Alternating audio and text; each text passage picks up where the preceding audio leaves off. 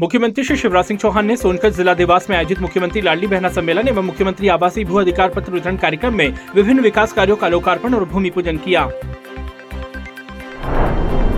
देवास के सोनकच में आयोजित कार्यक्रम में सीएम श्री चौहान ने कहा कि पहले बेटियों को विवाह के समय उनचास हज़ार मिलते थे, अब मुख्यमंत्री कन्या विवाह योजना के अंतर्गत ये शुभ राशि इक्यावन हज़ार रूपए दी जाएगी।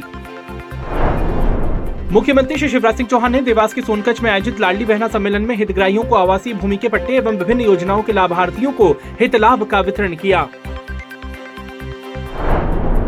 देवास के सोनकच में आयोजित कार्यक्रम में मुख्यमंत्री श्री शिवराज सिंह चौहान को कन्या पूजन के दौरान नन्ही बेटियों द्वारा पत्र भेंट कर लाडली लक्ष्मी योजना के लिए आभार व्यक्त किया गया। कार्यक्रम में सीएम श्री चौहान ने कहा कि देवास ज़िले से दो लाख अस्सी हज़ार बहनों का मुख्यमंत्री लाडली बहना योजना के लिए पंजीयन हुआ है। बहनों के खाते में प्रति माह एक हज़ार रूपए डाले जाएँगे। अपने प्रतिदिन पौधरोपण के संकल्प के क्रम में मुख्यमंत्री श्री चौहान ने श्यामला हिल्स स्थित उद्यान में पीपल, बरगद, आम और जामुन के पौधे रोपे।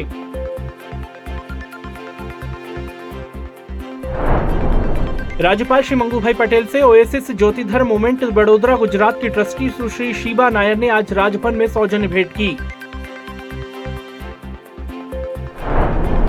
मंत्री श्री भूपेन्द्र सिंह ने सागर में क्षत्रिय समाज की बैठक में सहभागिता की एवं 22 मई को महाराणा प्रताप जी की जयंती के उपलक्ष्य में आयोजित कार्यक्रम की तैयारियों पर विचार साझा किए। मंत्री सुश्री उषा ठाकुर ने 22 मई को भोपाल के लाल परेड मैदान में होने वाले महाराणा प्रताप जयंती समारोह की तैयारियों के संबंध में अधिकारियों के साथ निरीक्षण किया और ज़रूरी निर्देश दिए। मंत्री श्री ओम प्रकाश अखलेचा ने सीएम जनसेवा अभियान के दौरान जावत में चल रहे लाडली लक्ष्मी बेटियों के हीमोग्लोबिन जाँच शिविर में सहभागिता की एवं बेटियों को रिपोर्ट कार्ड वितरित किए।